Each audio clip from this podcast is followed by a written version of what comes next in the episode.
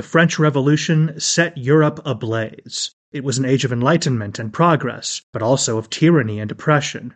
It was an age of glory and an age of tragedy. One man stood above it all. This was the age of Napoleon. I'm Everett Rummage, host of the Age of Napoleon podcast. Join me as I examine the life and times of one of the most fascinating and enigmatic characters in modern history. Look for the Age of Napoleon wherever you find your podcasts. Hello, everybody, and welcome to Grey History, Episode 60 The Purge of the Girondins, Part 2. In the last episode, we explored the historiography surrounding the Girondin faction and witnessed the establishment of the infamous Commission of Twelve. Created to root out conspiracy in the capital, the Commission was a tad too eager, to say the least. In this episode, we'll be examining the series of events triggered by the provocative actions of the Commission of Twelve, including the insurrection of 31 May. The episode extra for this episode unpacks the incredibly controversial speech of the Girondin deputy Isnard, a speech worthy of the Duke of Brunswick, and not a deputy of France. As always, thank you to everyone helping to keep Grey History on the air. This show has only gotten to episode 60 because of the support of the amazing people who sponsor the podcast, and I can't thank you enough for your contribution to Grey History. Of course, if you're not part of the most amazing community on the planet, then I need your help. There's nothing about grey history that is guaranteed, and I cannot stress enough that the only way to ensure that there's more grey history waiting for you tomorrow is to do your part to keep the podcast going. For as little as half a cup of coffee, you can help promote history that isn't black and white and enjoy a range of exclusive perks and benefits in the process. So grab your phone and follow the links in the show notes or on the website and all it takes is two minutes to enjoy hours of bonus content both now and in the future. I need your help today. It's with great pleasure that I get to introduce the newest members of the Grey History community. Since it's now November, an extra warm welcome to the newest virtuous citizens Adrin, Hannes, Jeff, Gunnar, Jonathan, and David. Another extra warm welcome to Matthew B., Matthew K., Diana, and Saba. Of course, all revolutions need champions, and so it's with great pleasure that I get to introduce Harold to the champions of the people, which include Cindy, George, Tim, Mark, William, Laura, Daniel, Monica, Joel, Susan, Adam, Tom, Scott, and Eyal. Finally, a huge thank you to the pantheon of heroes, the heroes of the revolution, Brian, Christy, Charles, Jeff, Olga, Kevin, and Noel. Before we get into it, one final thank you to those people who have been leaving written reviews, sharing the show on social media, writing in words of encouragement, contributing one off donations, and just helping Grey History in some other form. I can't stress enough just how much this helps the podcast, and thank you so much for taking the time to do so. If you can find just one opportunity to share the show with friends or family between now and the next episode, that would be amazing, especially as we head into Napoleon Mania this month. The show is not yet at the point of being sustainable, but if everyone just found one person to listen to the podcast, then it would be. So please, with the upcoming Napoleon movie out in just a few weeks, now is the perfect time to recommend Grey History The French Revolution.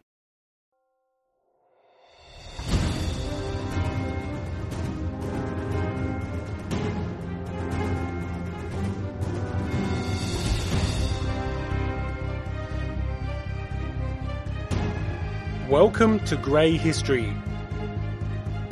Episode 60 The Purge of the Girondins. Part 2.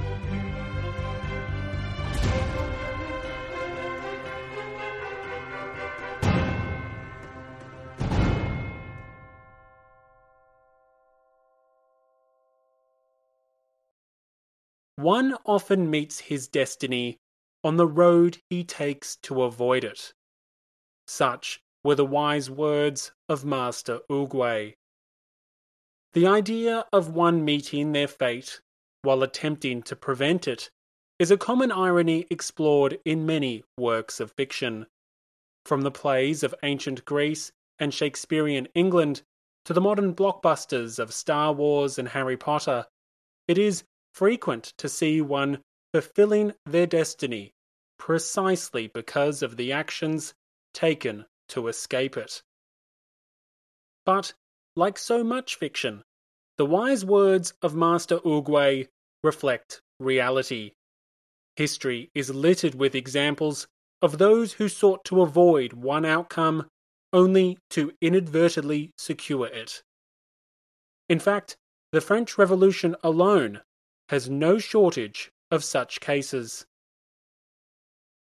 By May 1793, the Girondin deputies of the Convention were aware of an increasingly grim fate. Insurrection was the talk of the town, and the representatives knew full well that another September massacres could soon cause their own demise. Seeking to gain mastery of the situation, the Girondins adopted drastic measures. They appealed to the provinces, they rallied support in the capital, and perhaps most importantly, they sought to marshal the unaligned deputies of the plain.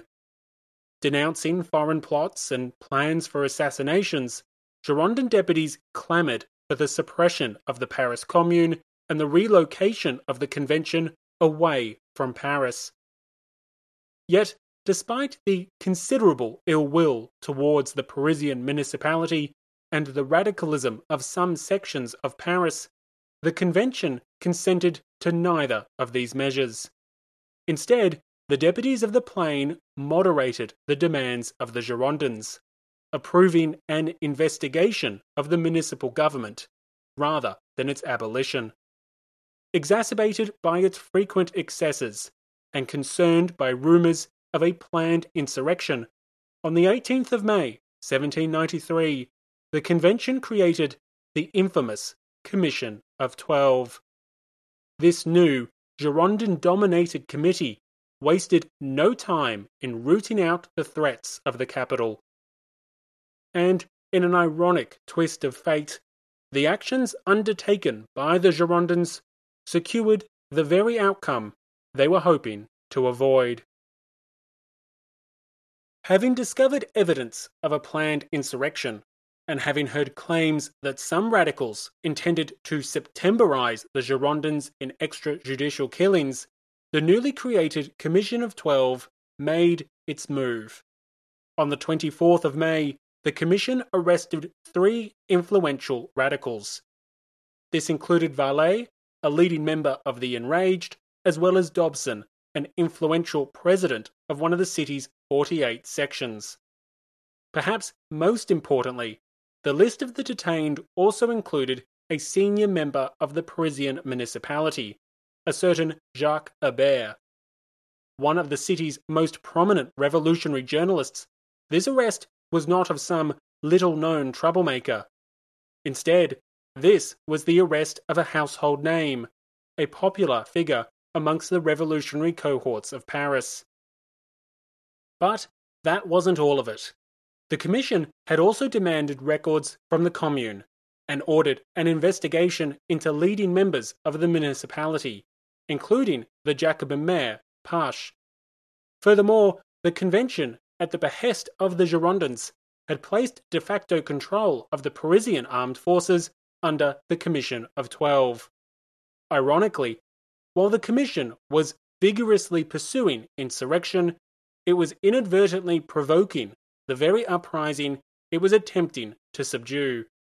The Commission had commenced an all out assault against the Paris Commune, the Paris sections, and the Parisian sans-culottes. Such a provocation had consequences. The next day, on the 25th of May, the various allies of the detained mobilized their forces. Historians debate as to how many sections joined the show of force, but historian Maurice Slavin, who has written extensively on the insurrection, puts the figure at 28 of the city's 48 sections. Uniting behind a common cause, the aggrieved sections of Paris supported a delegation from the Commune which appeared before the convention.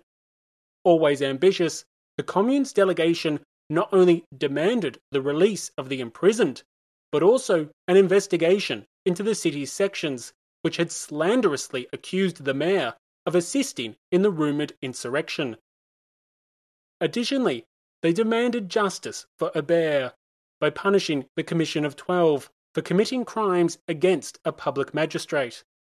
The Girondin deputy Isnard, who was still occupying the rotating presidency of the convention, took the opportunity to respond to the petitioners.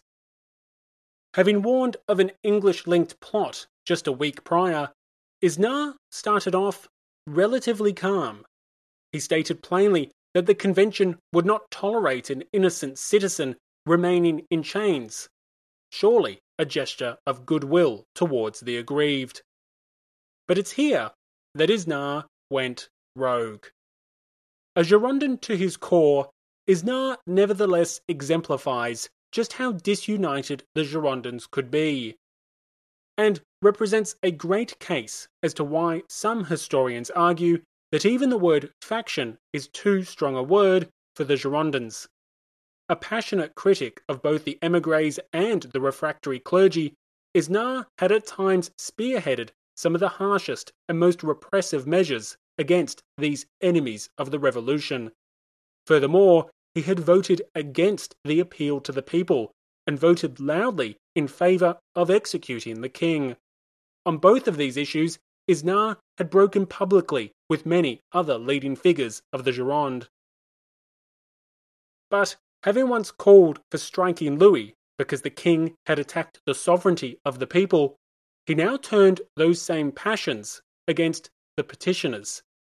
Once more, the people of Paris, and in particular a small and radical minority, was exerting undue influence on the national representation.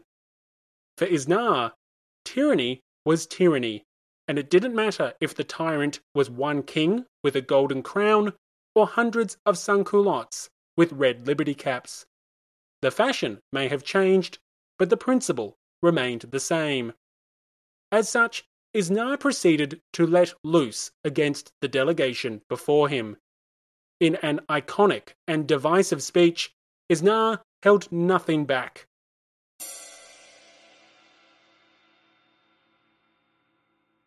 Magistrates of the people, it is especially necessary that you hear these important truths. France has placed the site of national representation in Paris, and Paris must respect this. If ever the convention were debased, if ever by one of those insurrections that have repeatedly surrounded the National Convention since 10 March, and of which we have always been the last to have been warned by the magistrates, if, I say, by these ever recurring insurrections, there should be an attack on the national representation, I declare to you, in the name of France, I declare in the name of the whole of France, Paris would be destroyed. It would not be long before people were searching the banks of the Seine to see if this city had ever existed.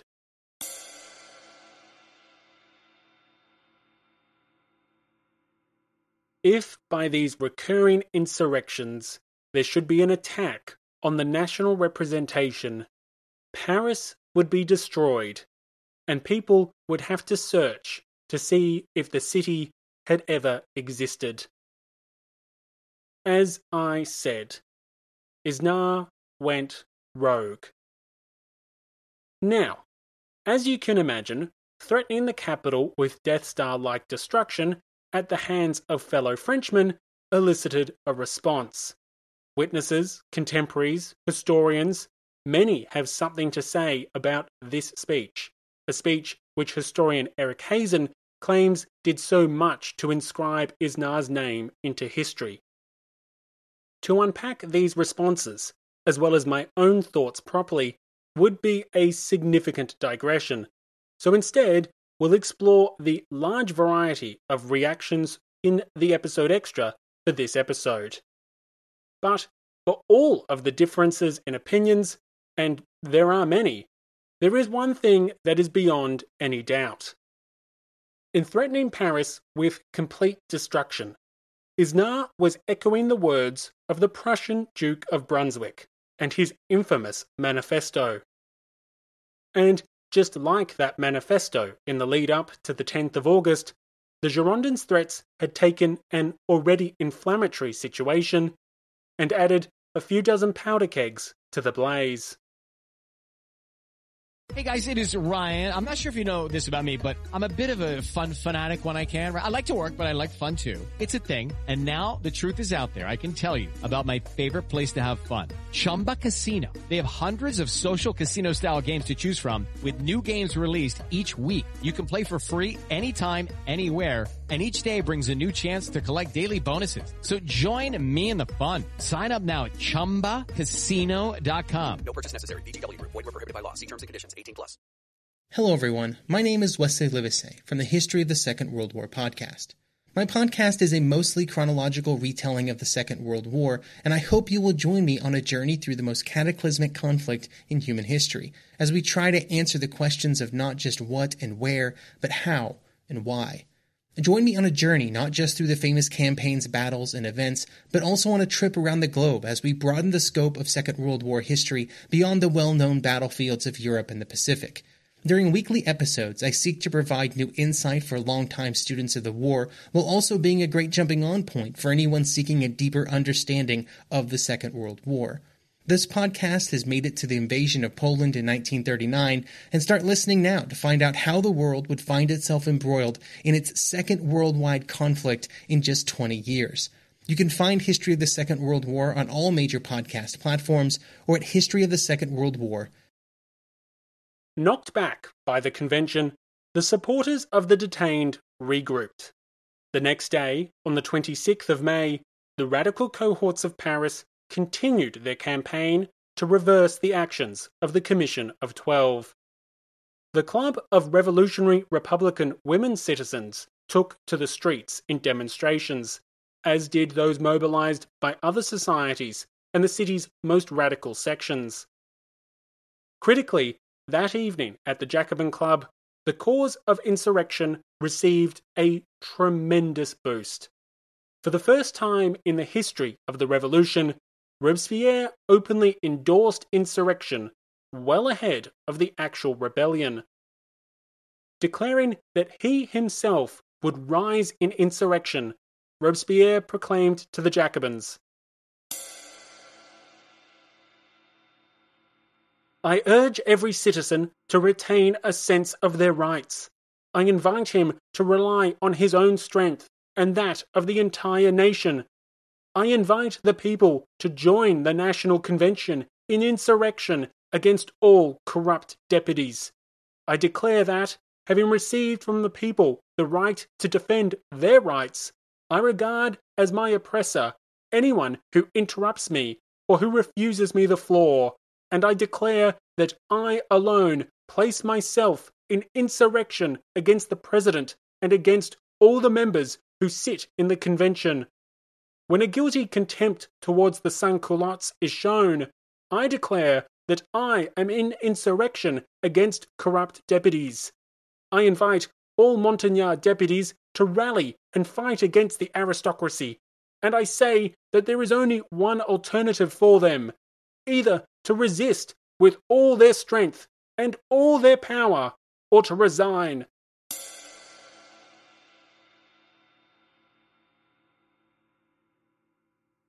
Robespierre was clear. He would rise in insurrection against the corrupt deputies. While accounts differ as to just how emphatically he encouraged others to participate, Robespierre had most certainly used the I word, and for many, that's all they needed to hear. Yet, having explicitly warned against insurrection throughout March and April, the question should be asked what changed? Why, by the end of May, was Robespierre not only willing to embrace, but actively encourage insurrection?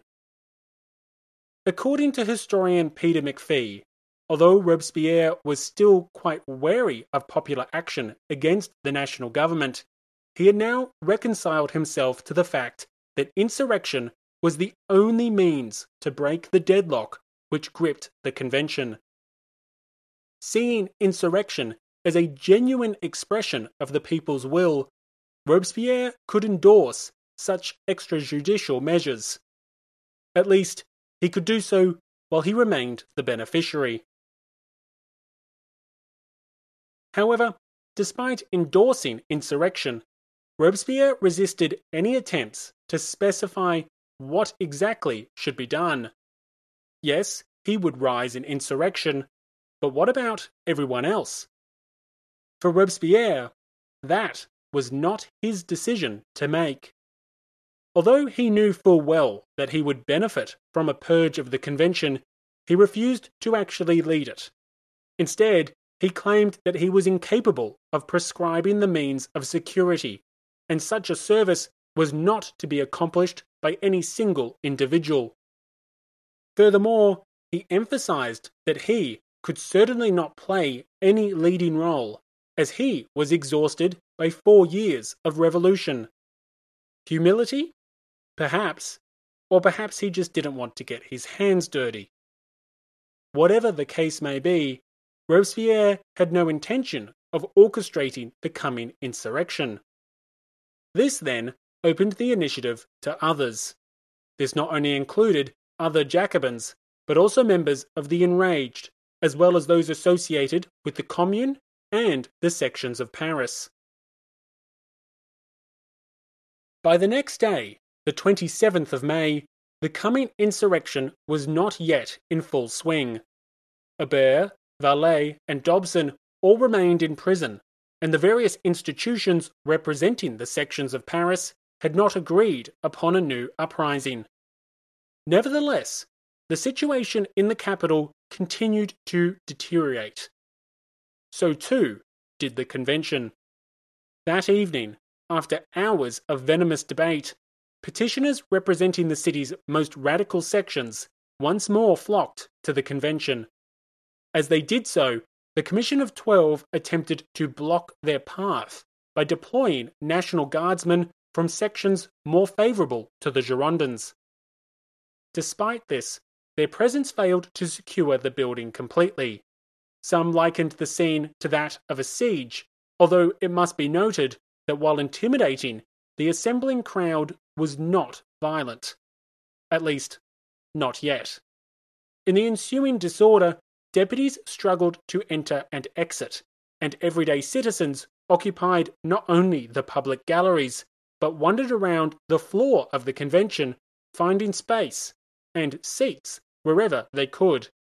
Late in the evening, a staunch Jacobin deputy took over the duties of presiding for the session and ignored calls from the Girondins to call the sitting to an end. Now late in the evening and packed with petitioners, the convention was dark, crowded, loud, and completely disorderly. And it was in this environment, one wholly inappropriate for genuine debate, that the petitioners lobbied the convention. Amongst their demands was the suppression of the tyrannical Commission of Twelve and the release of Hebert and the other patriots. As each petitioner had their voice heard, sympathetic deputies used the general commotion as a cover to start preparing decrees which would implement these demands. With the night far advanced and a great number of deputies absent from the proceedings, the Jacobins made their move. Decrees were passed liberating the detained radicals and abolishing the Commission of Twelve. The petitioners were triumphant, at least for a while. The situation in which this was achieved was by no means uncontroversial. The protests came thick and fast. In the chaotic environment, some deputies claimed that they hadn't heard the vote or couldn't discern the true outcome. Others claimed that regular citizens had taken the seats of absent deputies and then proceeded to vote as if they were deputies. Whatever the case may be, it is clear that if this was the genuine will of the national government.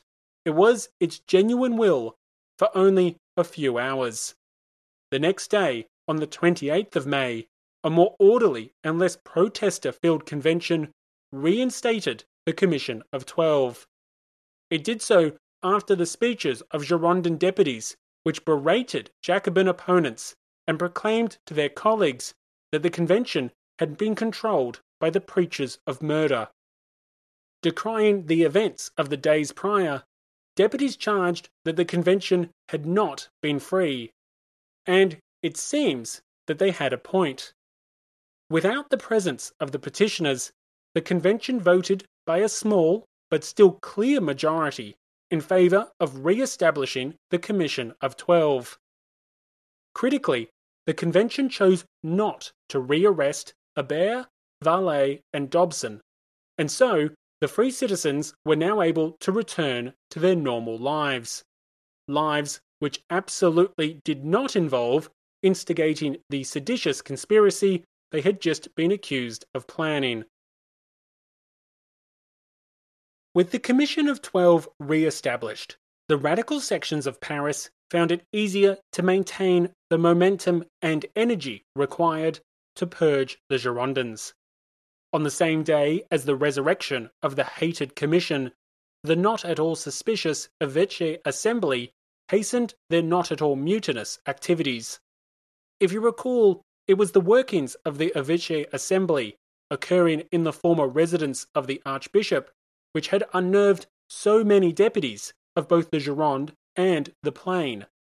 In fact, it was in no small part the meetings of this assembly which helped to bring about the creation of the Commission of Twelve to investigate seditious conspiracies in the capital. Well, these concerns were sound, as the Évêché Assembly now formally transformed itself into an insurrectionary assembly dropping all pretense of a mere gathering to coordinate the nation's defense, the sections favorable to insurrection were officially asked to send insurrectionary delegates to the Évêché. On the 29th and 30th, these delegates agreed a plan for insurrection.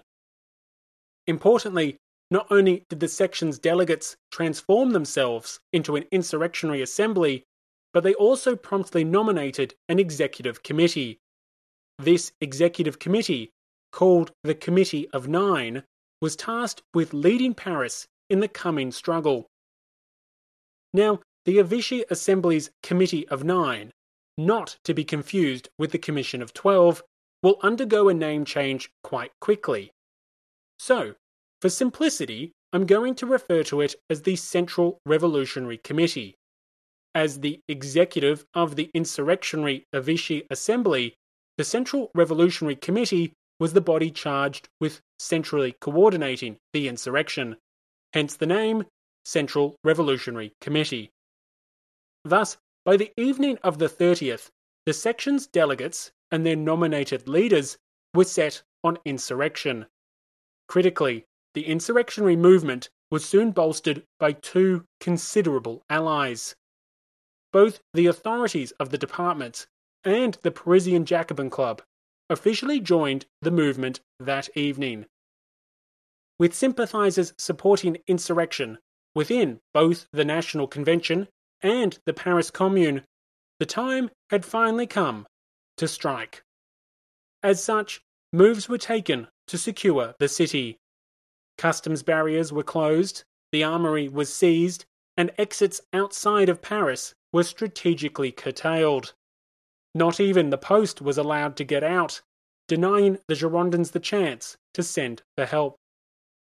By the time the sun rose on the 31st of May, insurrection was already the order of the day. Just one week after the Commission of Twelve had originally moved against its opponents, the rebellion it had sought to prevent had finally arrived. During the night of the 30th and 31st of May, the insurrectionists of Paris commenced their master plan. Largely following the script of the insurrection of the 10th of August, one of the first targets was not the convention, but instead the Paris Commune, At about 6 a.m. in the morning, commissioners sent by the Évêché Assembly's Central Revolutionary Committee arrived at the town hall. There, they found the officials of the municipal government and promptly told them that the people of Paris were rescinding the powers of the established authorities.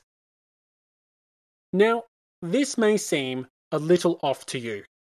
Government officials in the office at 6 a.m. on a Friday. If that isn't suspicious, I don't know what is. So, what's actually going on here? Well, there's two easy explanations for this seemingly inexplicable behavior. The first is that all of this is pre planned. It's beyond any doubt that some members of the municipal government, including the mayor, knew full well that the insurrection was coming. In fact, it's argued by some historians that the reason the Évêché Assembly existed in the first place was because the Commune couldn't legally plan an insurrection, and thus an extrajudicial body was needed to help, at least officially, keep some distance between the municipal government and the insurrectionary movement. In reality, we know many commune officials were involved in the meetings of the insurrectionists, and having been across the plan, it was therefore easy to make sure that everyone was at the right place and at the right time. Furthermore, the second explanation for these hard-working early birds has to do with bells. Even for those commune officials who could not be trusted with secrets, these individuals could still hear the ringing of the tocsin. On the order of the insurrectionists, the tocsin sounded sometime around 3 a.m. in the morning. Once the church bells were ringing, all of Paris, not just the insurrectionists, knew something was afoot. Thus, when the commissioners of the Central Revolutionary Committee arrived, they could promptly hand over some documentation showing that they represented a majority of the city's sections and thus had the authority to dissolve the Paris Commune. But despite this successful start to the morning, a plot twist immediately occurs. Having abolished the municipal government, the commissioners of the Central Revolutionary Committee swiftly reinstated it. An unexpected development but one that had immediate benefits. Firstly, the Paris Commune was now a revolutionary Paris Commune, free of the legal restrictions that had stopped it from coordinating the insurrection in the first place. Reincarnated as a revolutionary body, it could now use its theoretically unlimited authority to take the measures required to ensure the insurrection's success. This brings us to the second immediate benefit legitimacy. The Commune was never the target of the insurrection. In fact, its officials had just been vigorously pursued by the Commission of Twelve. Instead, the municipality represented a tremendous ally to the insurrectionists. Full of Jacobins and other sympathetic revolutionaries, the reinstated Commune could provide some much needed legitimacy to what was an illegal insurrection. While the insurrectionary Évêché Assembly could claim it represented a majority of the sections, it would just be far easier for the Commune to join in on the insurrection, allowing the rebels to deploy both the municipality's moral authority as well as the armed forces under its command. And this is exactly what occurred the Commune formally joins the insurrection, along with the Department of Paris. In fact, both promptly nominated representatives to the Central Revolutionary Committee. The inclusion of these members is actually when the original Committee of Nine renamed itself to the Central Revolutionary Committee. Henceforth, the original committee, nominated by the Évêché Assembly, would work hand in glove with the representatives of the Paris Commune and the Paris Department.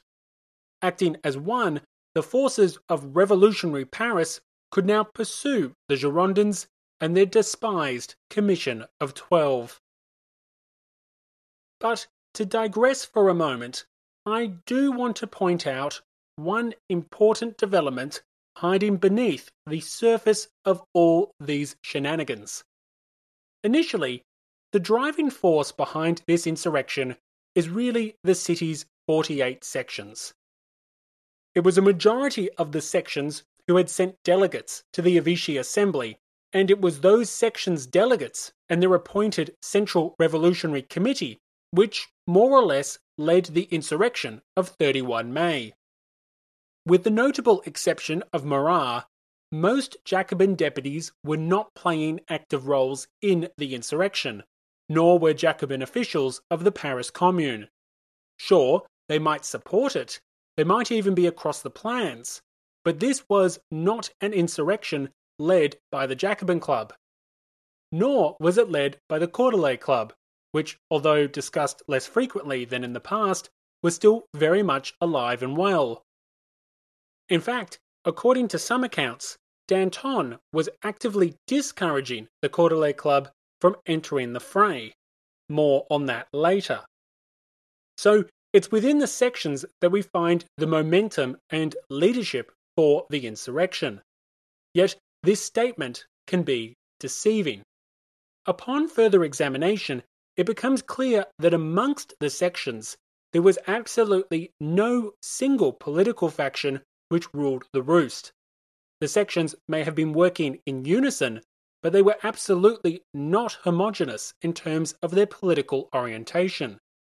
For example, Varlet and Dobsen, the men detained alongside Hébert by the Commission of Twelve, possessed two very different worldviews.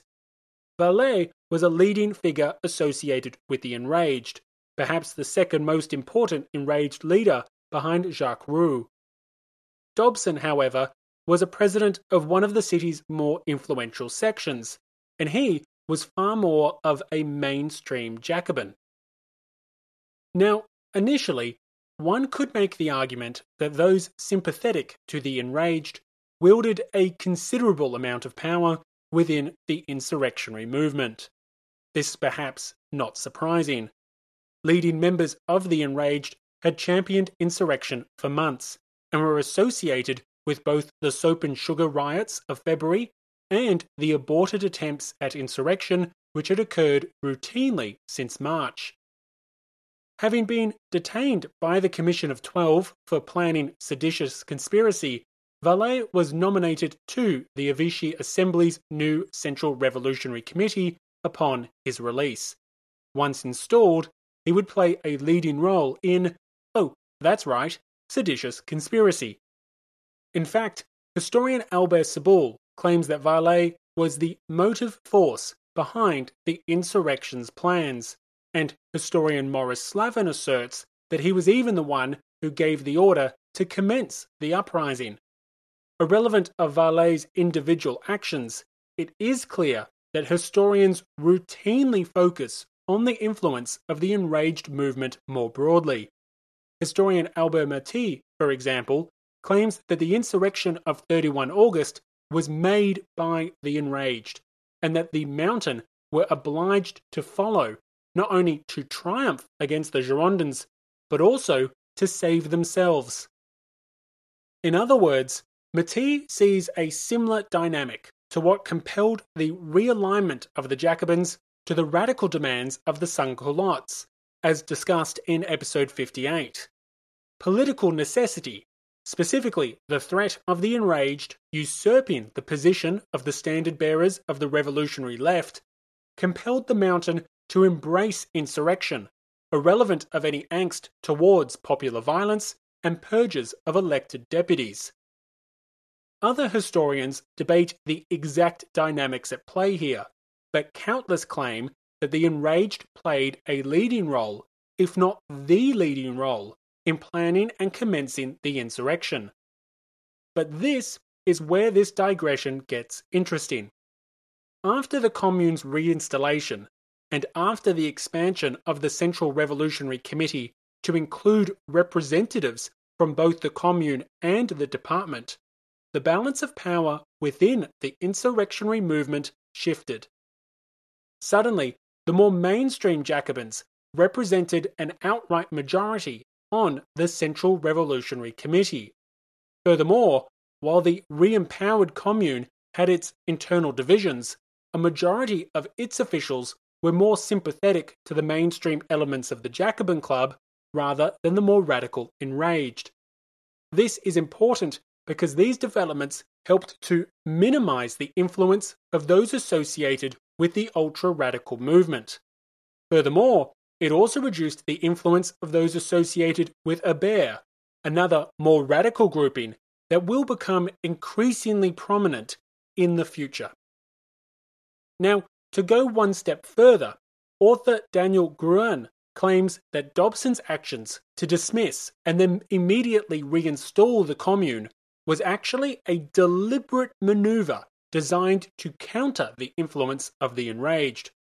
Dobsen, who was also elected to the Central Revolutionary Committee upon his release from prison, seemingly sought to shape developments in favour of the more mainstream Jacobins. Thus, what we have here, at least in the view of some, is deliberate attempts occurring mid insurrection to alter the balance of power within the insurrectionary movement. So, with coordinated efforts to transform an insurrection which historian Mathiez claims was made by the enraged into an insurrection which primarily benefited the more moderate Jacobins, we must ask ourselves the question why? Given the moving of the mountain, in which the Jacobin Club adopted many of the iconic social, political, and economic demands of the enraged, why is factionalism still lurking beneath the surface? Well, at issue here is not just the direction of the insurrection, but rather the direction of the revolution itself. By the end of May, it remained to be seen if this was a single insurrection with relatively limited goals, or in fact a third revolution. Despite the Jacobins realigning themselves to many of the policy priorities of the enraged, the two groups still had wildly divergent worldviews. Perhaps most importantly, there was division over whether France should replace its new representative democracy with something else. For all of their differences, both the Girondins and the Montagnards championed representative democracy. They both held to the idea that the best form of government was one where citizens elected representatives to legislate on their behalf. This is the form of democracy which dominates the democratic world in the 21st century, albeit with numerous variations. However, back in the late 18th century, the ascent of representative democracy was far from a foregone or obvious conclusion, and enraged leaders like Varlet repudiated this form of government. Instead, Varlet saw representative democracy as corrupt and neglectful. As an alternative, he advocated for direct democracy, where voters would assemble and actively deliberate and vote upon individual issues on a regular basis.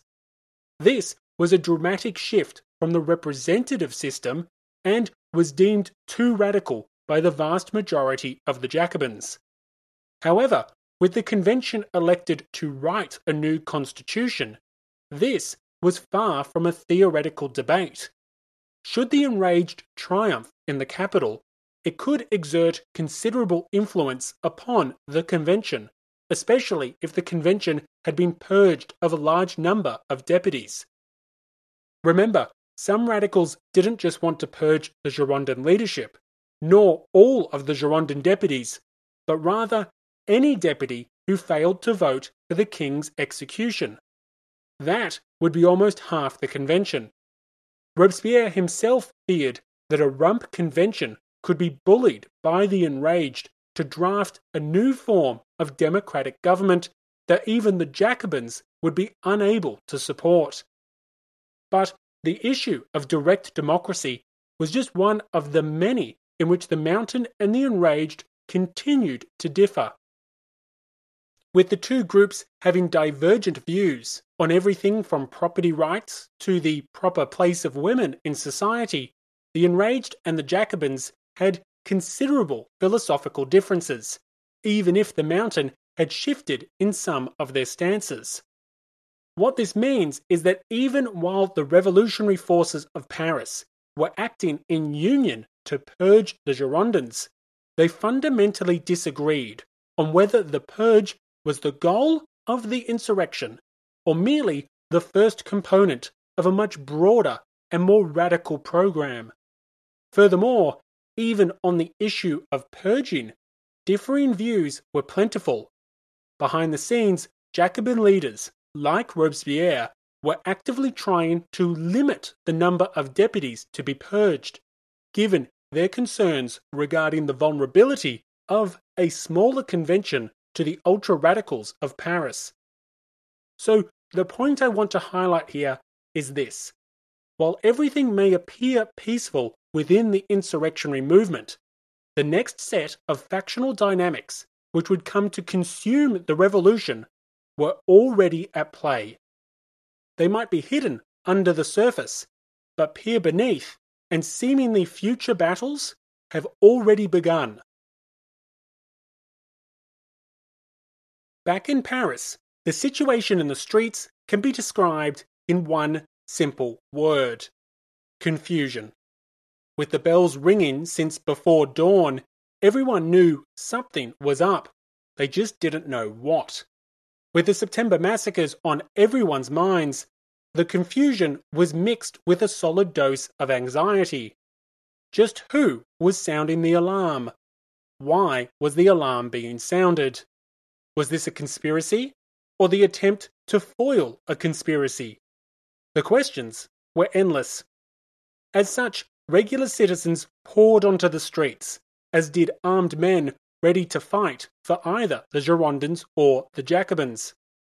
In the convention, questions were being raised as well. Some deputies had begun to arrive in the early hours, having heard the ringing of the bells, while others filtered in throughout the morning.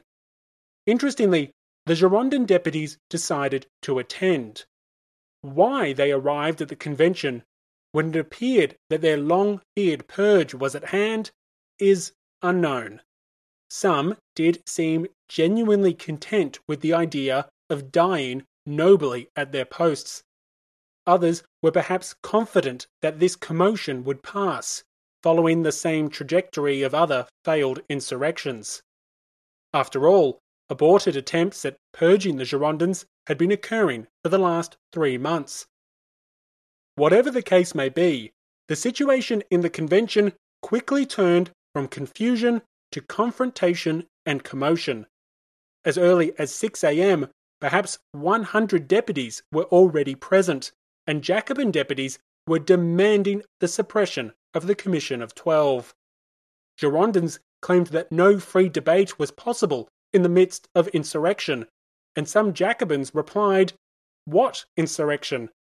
Instead, they claimed that the disturbances in the capital were in response to the unjust and oppressive actions of the Commission of Twelve, and therefore the unrest was the fault of the Girondins, who had needlessly re established the Commission days prior. But the sparks really started to fly with a dramatic speech from Danton, demanding the abolition of the Twelve. Still a member of the Committee of Public Safety, and known for his connections to the clubs and revolutionary societies, Danton was called upon to give a report on the situation in the capital. Instead, he let loose. Attributing the day's disturbances to the Commission's restoration, Danton denounced the Commission of Twelve as an institution created solely for the suppression of popular energy, accusing it of persecuting public officials whose only crime was merely excess patriotism, he rounded on the Girondins and proceeded to argue with those who defended the commission. Once more, the convention descended into commotion as shouting matches between rival deputies substituted any proper form of debate with the public galleries as boisterous as ever and large crowds gathering outside the convention, The scene was shambolic, deafening, and not at all conducive to addressing the latest crisis. It was in this chaotic scene that a delegation from the Paris Commune finally arrived. I say a delegation because this will be the first of many delegations representing the commune, the department, the sections in the form of the Évêché Assembly, or some combination thereof. Amidst shouts of the commune, the commune from Jacobin deputies, the delegation was finally given the floor now essentially an insurrectionary commune, thanks to its earlier dissolution and subsequent re establishment, the municipality's delegation had no need to moderate their accusations and demands. However, it did just that. And, at least to me, that was a surprise. To digress for a moment, in order to get this episode right, I've spent a lot of time reading the French parliamentary archives. Considering I don't speak French, you can imagine how fun this has been. But historians often condense speeches and events like these into just a few headline quotes and brief summaries, making it very difficult for people like me to ascertain precisely what happened when. Yet, when you look into the official archives, you'll find no record that this first delegation made any explicit demand to either suppress the Commission of Twelve or purge the Girondin deputies. Instead, it merely sought to justify the ongoing actions of the Évêché Assembly and the authorities of Paris.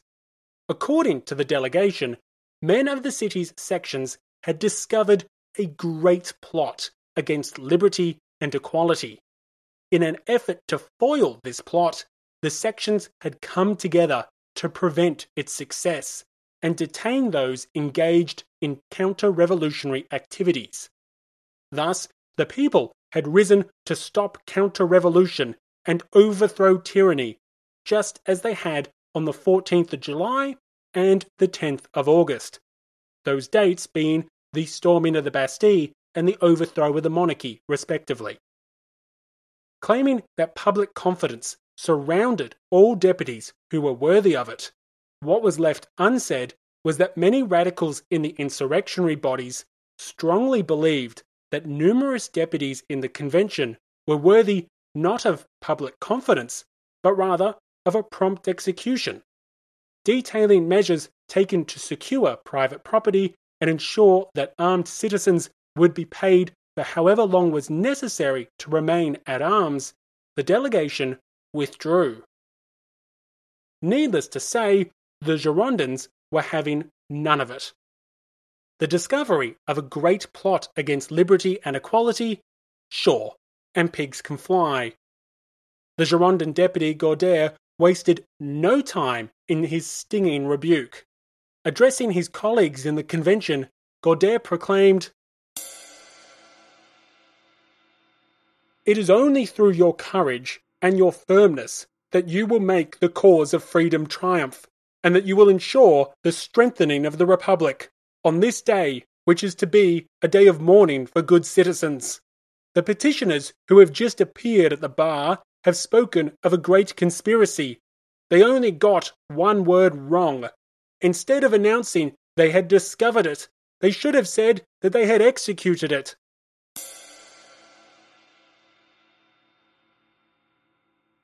Cries of indignation erupted as Guadet delivered his reply.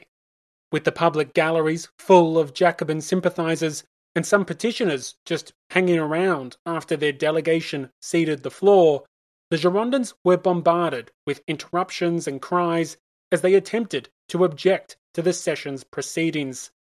According to the Girondins, the convention was not free and therefore could not deliberate on any matter.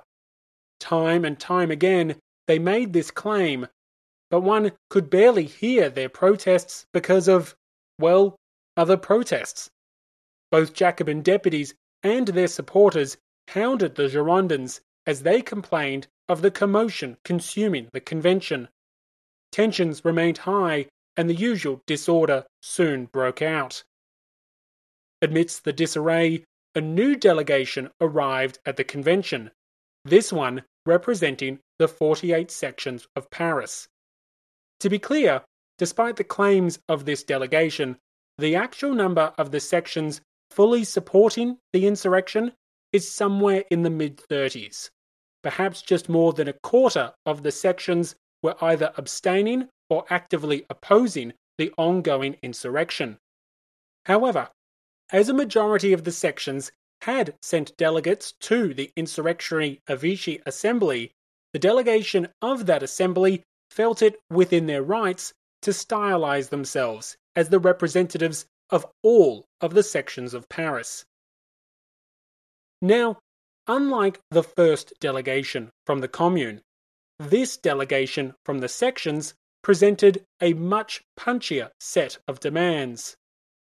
Denouncing the wicked conspiracies of the Girondins, the petitioners expected nine policies from the convention.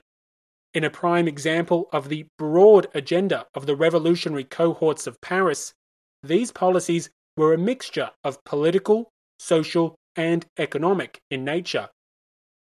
If we start with the non political, the demands included the formation of a central revolutionary army composed of sans-culottes.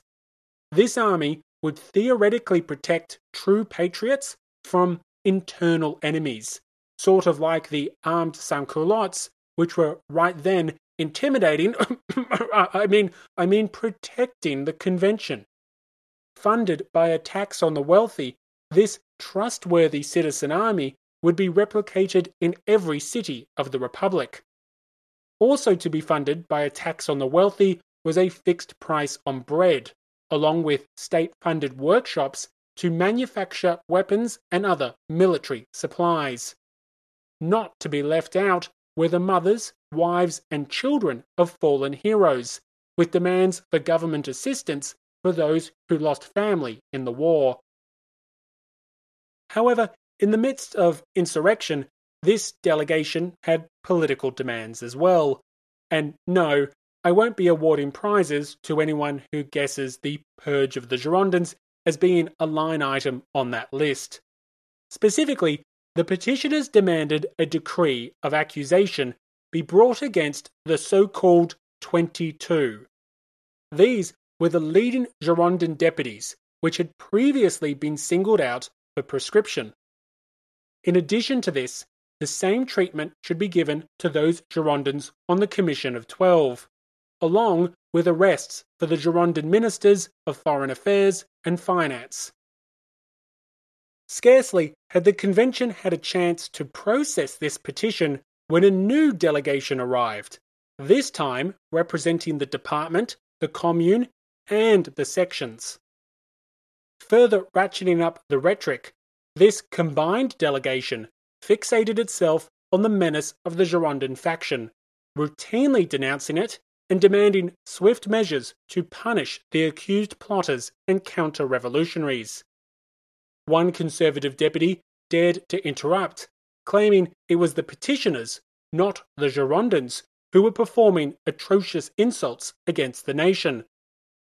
The public galleries erupted, along with the growing number of petitioners and everyday citizens who were intermingled with Jacobin deputies.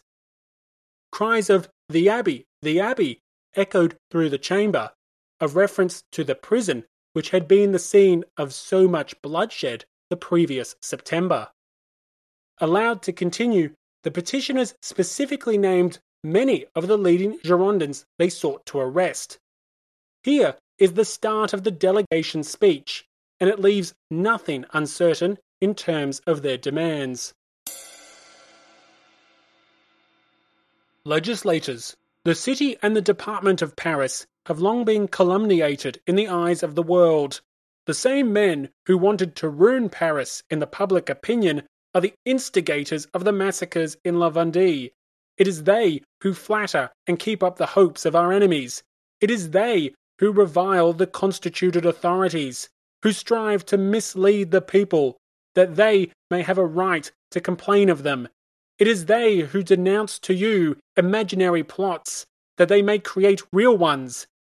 It is they who have demanded the Commission of Twelve in order to oppress the liberty of the people. Finally, it is they who, by a criminal ferment, by contrived addresses, by their correspondence, keep up dissensions and animosities in your bosom, and deprive the country of the most important of benefits a good constitution which it has bought by so many sacrifices.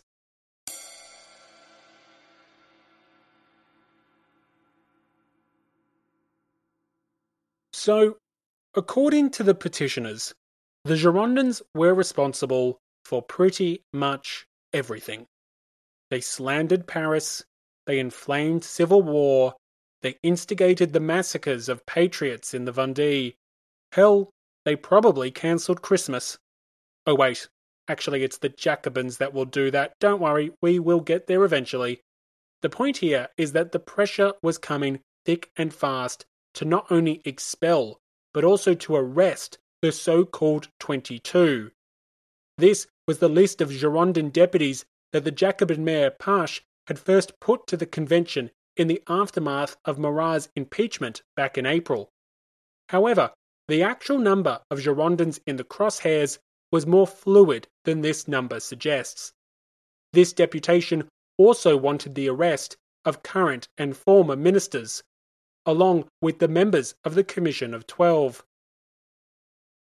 Having heard the delegation, the convention returned to debate, and the Girondins once again protested further discussions on the grounds that the convention was not free.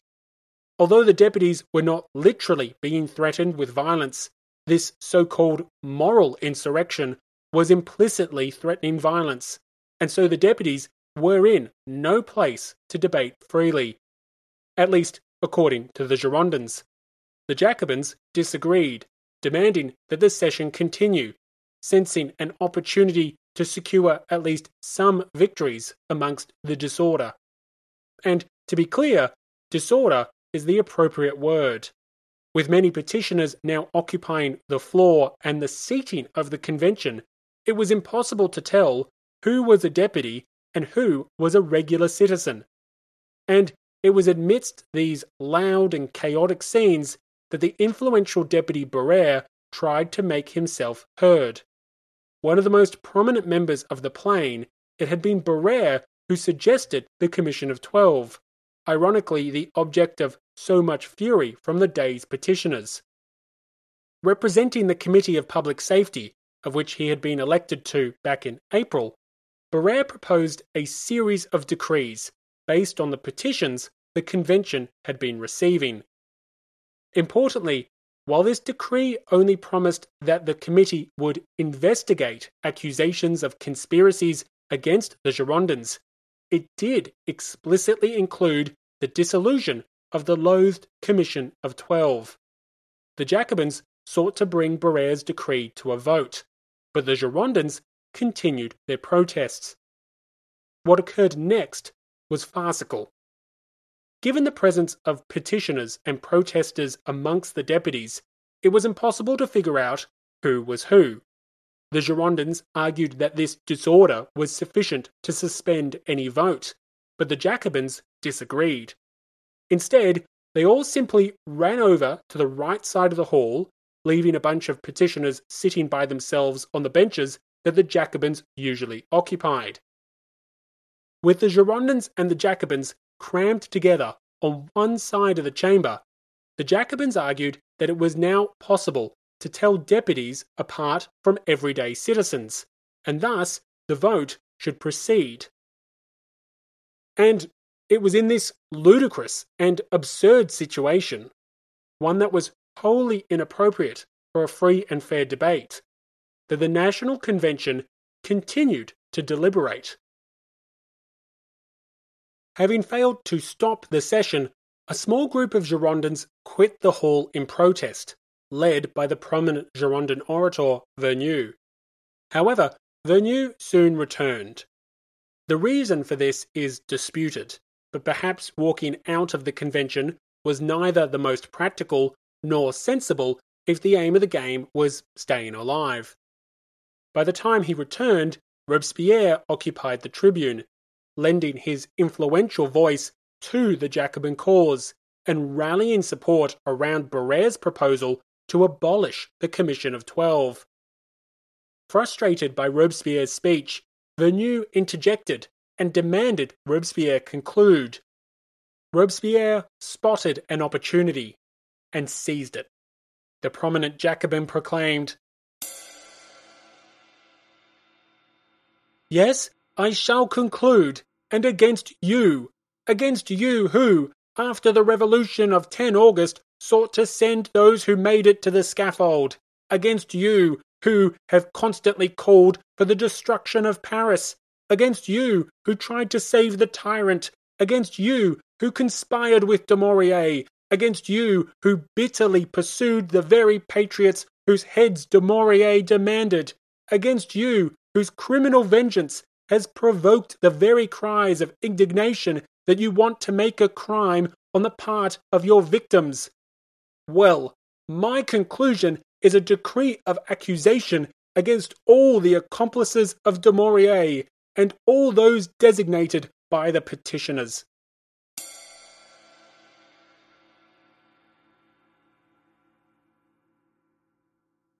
A decree of accusation against all those designated by the petitioners. This was not the first time Robespierre had demanded action against Brissot, Roland, and his Girondin rivals, but it was the first time that such a demand had a chance of succeeding. With deputies no longer immune to prosecution, and the chamber filled with armed protesters supportive of the Jacobin cause, the Girondins were vulnerable. In fact, they were sitting ducks.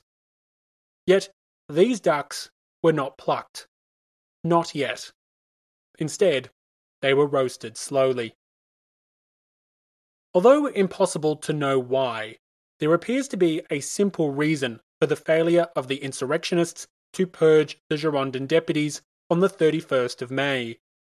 While Robespierre and the petitioners had demanded a decree of accusation, such a decree had not been proposed by Barère and the Committee of Public Safety.